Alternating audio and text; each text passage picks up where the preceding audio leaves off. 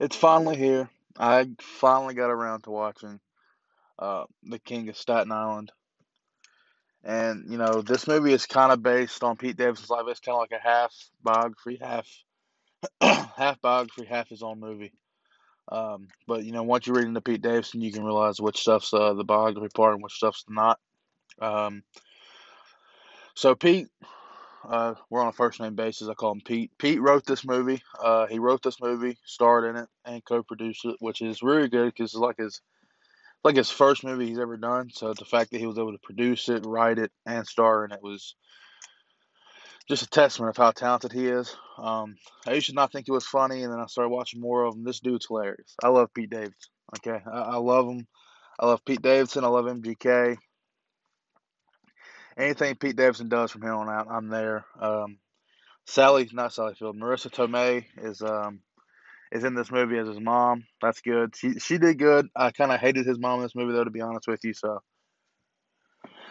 you know, say what you will for that. Um, did not like his mom in this movie. I thought she was kind of a bitch. Bill Bill Burr's great. Bill Burr is fantastic in this. He plays more of a uh, not always funny all the time, but he is funny. You know, he's funny in it, but he's not constantly giving up the jokes like Pete is. So this movie has a lot of dark humor in it. So if you don't like dark humor, you're not gonna like this movie. But if you love dark humor like me, you're gonna love it. I love this movie. Uh, there's only one huge complaint I have, and this movie is so slow. It is slow. Like it is not boring slow, but it is slow. Like when I started this movie and I was like, oh, I'm really enjoying this. I was like, oh man, it must be almost over. I was 30 minutes in.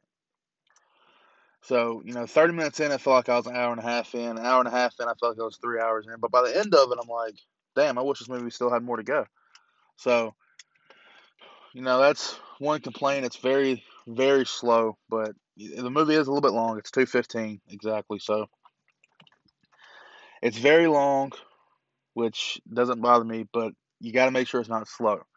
King of Staten Island is very, very slow, but it makes up for it with all the laughs and how much you love the characters and stuff. So, if you're a fan, you know, of Pete Davidson and Bill Burr, um, I'd say watch this. Definitely watch it. I love this movie besides it being slow. So, yeah, really great. Pete Davidson's going to be a star, or at least I hope he is. His stand up's great.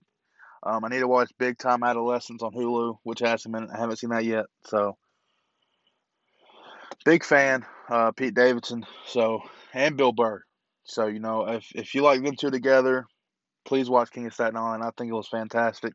The ending to me is great. You might have a problem with the ending. I don't. The soundtrack in this movie is really good too, and um, this movie is kind of for everybody. If you like dramas, it's it's more dramatic. If you like comedies, it has comedy in there.